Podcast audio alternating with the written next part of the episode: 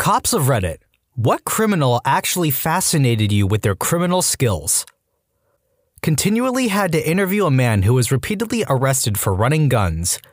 Sometime about my fourth interview with the guy, he explained to me that he earns about $250,000 in three months of smuggling them. He inevitably gets caught and was repeatedly sentenced to nine month stints, two years but only served nine months.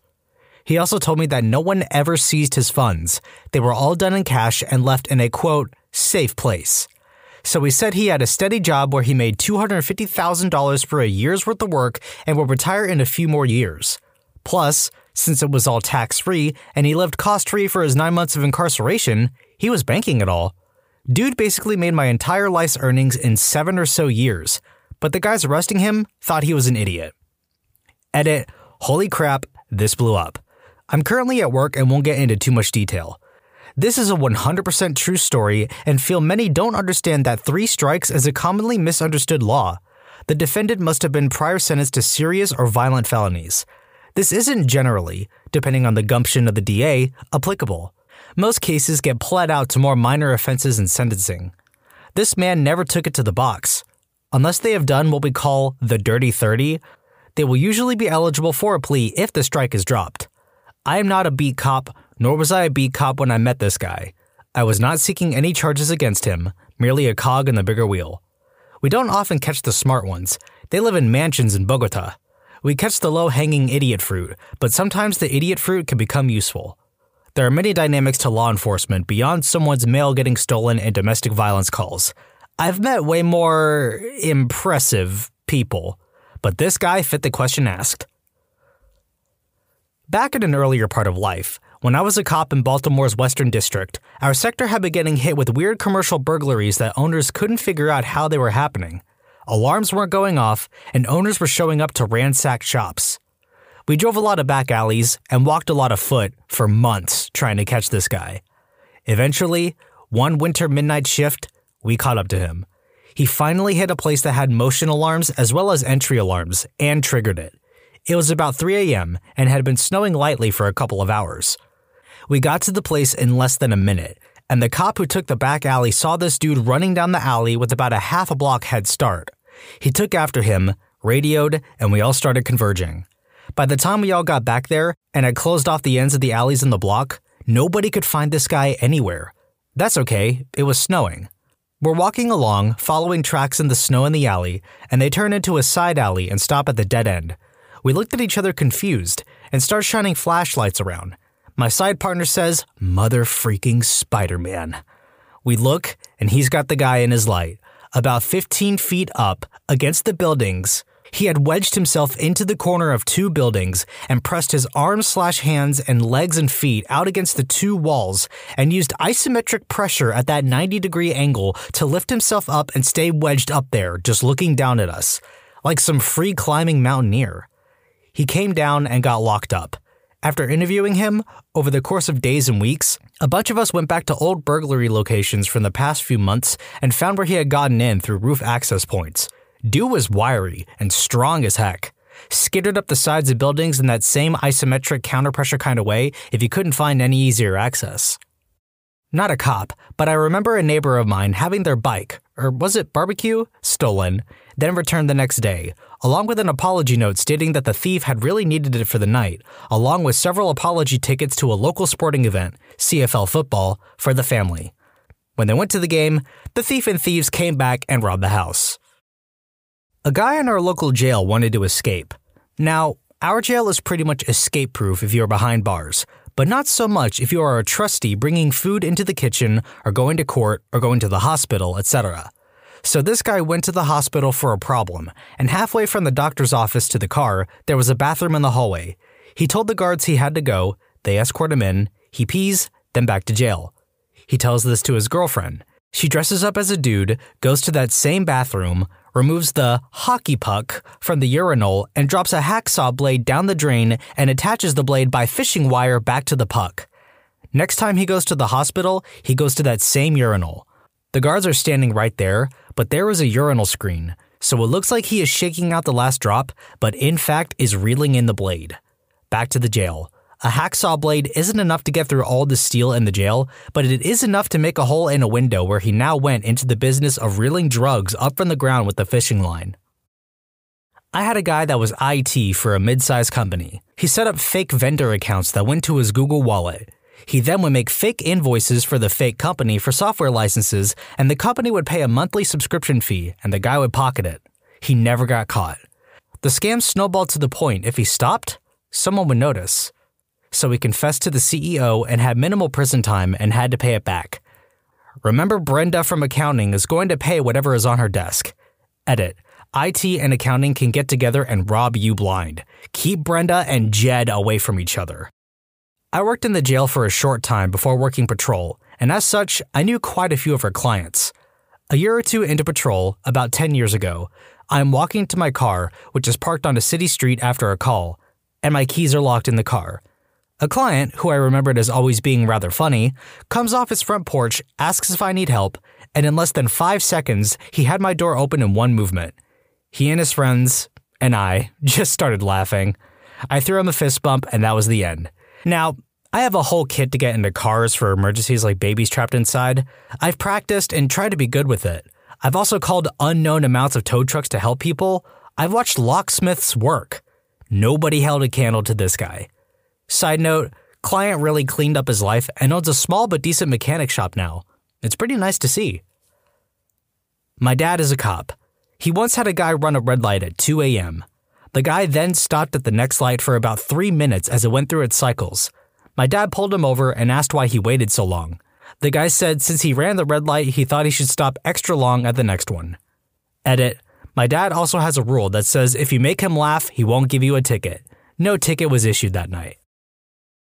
Two local guys walked into Canadian Tire and just casually walked out of store with a full size canoe. Who would ever question that bold move? Got caught when they went back in for the oars. I watched a Travel Channel program on casino thieves. One of the most successful was a sleight of hand guy at the roulette table. His gimmick was he'd put two chips on a roulette number.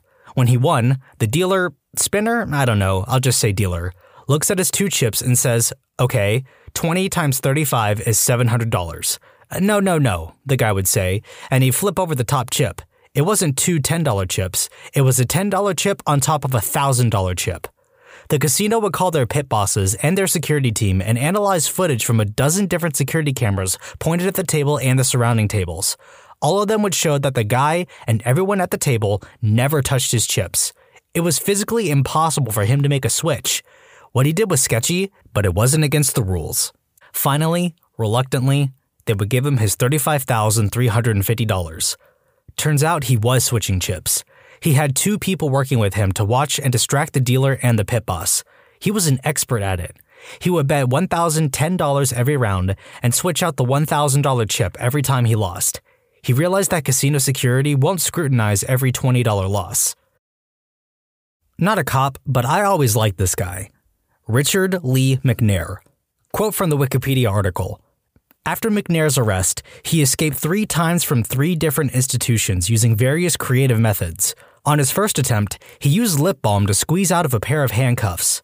He escaped a second time by crawling through a ventilation duct.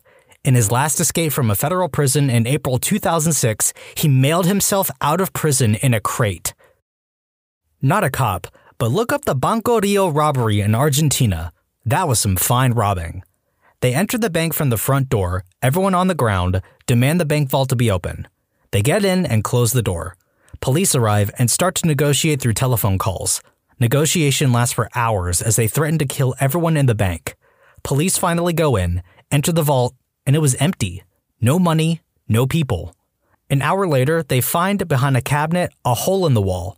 The hole led to the sewage system that ended up straight to the river. They put a boat in the sewage and escaped through the river. They got caught because the wife of the gang leader turned him in because of a fight they had. The money never appeared. Have y'all seen that show called Money Heist? That's its English name. The Spanish name is Casa de Papel. I think this event is what inspired the show. It's about this group of criminals that all get together and rob a bank. But what sets it apart is that it goes into each person's life and drama unfolds as tensions and relationships form between all the characters. Highly recommend if you have Netflix. I had a shoplifter hitting the Walmart for TVs. He would go into the store, put a TV in the cart, and go to customer service. He would request a refund for the television. To wit, the customer service employee told him he needed a receipt. He would proceed to get agitated to the point where security would come over and escort him and the TV back to his car. Away he would go. He took three local Walmarts for almost 20 TVs. Sometimes it's the simple strategy that's the best. My coworker back in the day used to work at a bank. He would copy checks and cash them. He was almost at a million dollars when his girlfriend got mad at him and snitched. He would be sitting on a bench somewhere if it wasn't for her. Lesson, people. The only people that should know of your crime are the ones you commit it with. R slash unethical life pro tips. Couple of idiots tried to steal an ATM, chained it up to the back of an old 1975 Chrysler New Yorker, weren't looking, and it rolled into a convenience store front window. Left the ATM, and as the alarms for the store were going off, made off with 50 plus cartons of cigarettes. Got pulled over on a highway because one of them had to pee. Not a cop, but worked with police after I was mugged. Basically, this young, really sweet looking couple would mug or pickpocket people, go to the bank of the victim, and one of them would claim that his slash her wallet had been stolen and they had no money to get a new ID and needed ID to get a bank card. The sympathetic banker would buy the story and help them get a new debit card under the victim's account. They were super charismatic and memorized all the other information they could find from the wallet full name, address, sometimes actual numbers from the bank card. Apparently, in my case, the guy showed up with my credit card saying he had canceled it by mistake as he thought it had been in his wallet when it was stolen. The banker gave him a new credit card and a debit card for my account. This happened to me four years ago, and they were still going strong this year. The only reason they were caught was because I happened to be at a bank, saw them pulling this crap, and recognized them from when they mugged me. It's not the crime of the century, but at the college I was a cop at, we had a phantom pooper. Somebody would, at night, take a dump on the floor next to the toilet. And we get a call about crap on the floor and basically be like, well, I'm not cleaning it up. Call a janitor. Eventually, after it happened a few times, we started paperwork on it. I have no idea why. We were never going to catch the guy or girl. This went on for years. Not every night, not even every week, but often enough that I'd always get a chuckle out of it. Last time it happened was three days before my last day there, and I left satisfied that the mystery pooper was still hard at work. Edit, lovely. My most upvoted comment is about poop now. I feel like I've accomplished something today. Edit number two. It still happens. I keep in touch with coworkers, and they still find poop every once in a while. So, it didn't stop when I left, so no, it wasn't me. I am the one who defecates in the night. I am the grunt in your stall, the splash in your toilet, the stench in your bathroom. I am the Phantom Pooper! Ex deputy sheriff here. Before I attended PED Academy and was able to become a road deputy, I worked corrections. One of the smartest people in that facility I've ever dealt with was a man on the second story of the tower I'll call Inmate X. X would spend most of his days in his cell, quote, asleep. He never went out in the pod, he never brought a lot of attention to himself. He just seemed like the typical guy who made an honest mistake and wanted to sleep his time away and go home. About a month after we received X, he had to elevate the security level of another inmate in his cell, 5 bunks per cell, 20 cells per pod, because we found metal in his rack. Two more months go by, and X now has less than 90 days left of his initial 180 day sentence. Suddenly, an alert goes off in the pod. A deputy triggered his radio for backup when he went in the pod to find all but one of the 87 inmates high off their butts, having taken acid tabs smuggled in the jail in clear wrap. After we shook the pod down and searched for more, all we found was that inmate X was the only one who hadn't taken any drugs because he was asleep. He had established a pattern of this, so we believed him. Two days later, another alert goes up. This time, everyone but X had taken some Molly, and the pod broke out in a happy dance slash cuddling frenzy. Three days after that, the court sent us over a copy of their security footage. They're across the street from the jail. As we watch the highlighted segment, we see a red coupe pull up outside the jail, a white cloth falls from the second story window, a woman exits the car, loads the cloth, and it's hoisted back up. This absolutely blew our minds. No way could it be possible, because the windows were reinforced glass and steel mesh surrounded by bars. But as we ran up to the second story, we inspected every window, couldn't find any traces of tampering. About a week passed, then the courts called over to us, the red coupe is back, and we all rushed to the pod to finally catch X out of bed, having skillfully removed the sealant in the window in a fashion where it wouldn't break, and was using a handmade system of his underwear and some string from his blanket to hoist the drugs up through the hole. That day, we busted him with cocaine rocks. The driver of the coupe turned out to be his girlfriend, and she was arrested. Our minds were blown at how clever he was to do it the way he did, right under our noses. He was sentenced to 45 years in prison, and his girlfriend received 25 years. 45 years? When he had 90 days left? The homies just wanted to cuddle, man. I'm not a police officer. Apologies.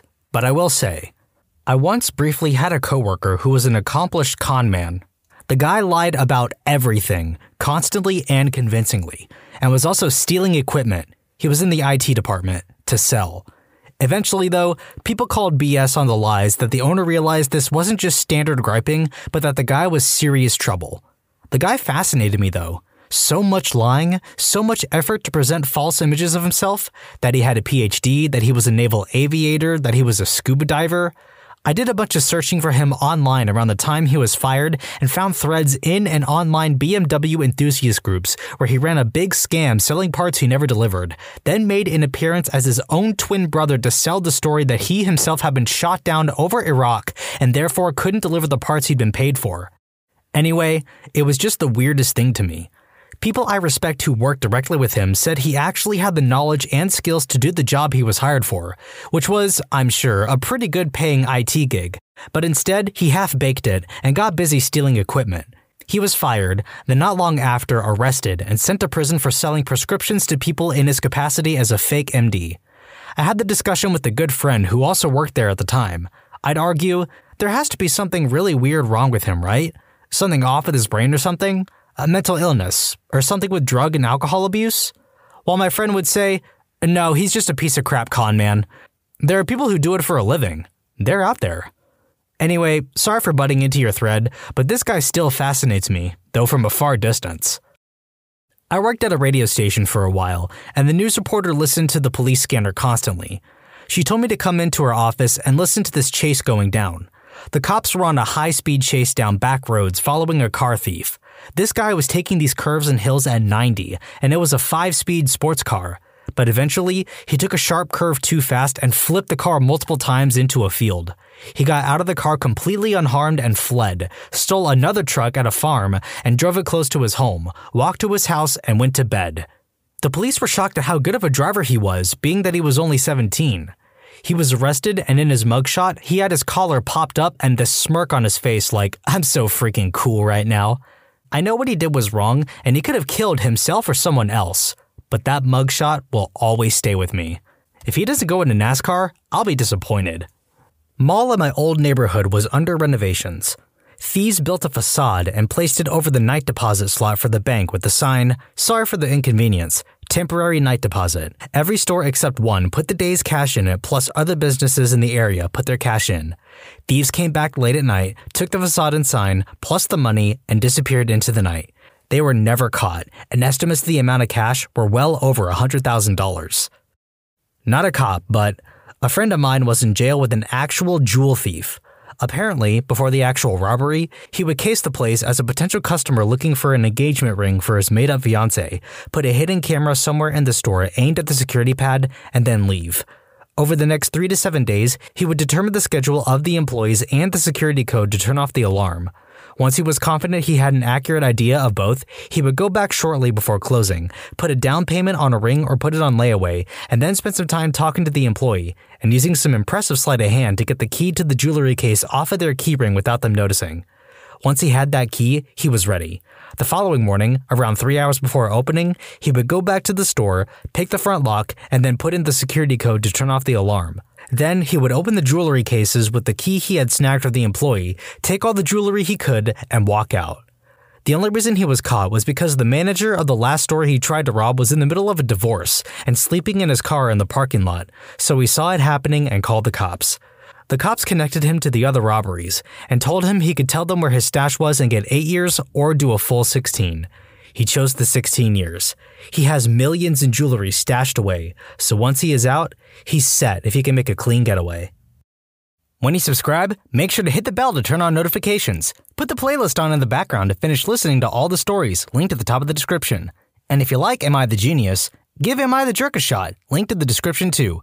Either way, thanks a lot for watching, and we'll see you guys next time.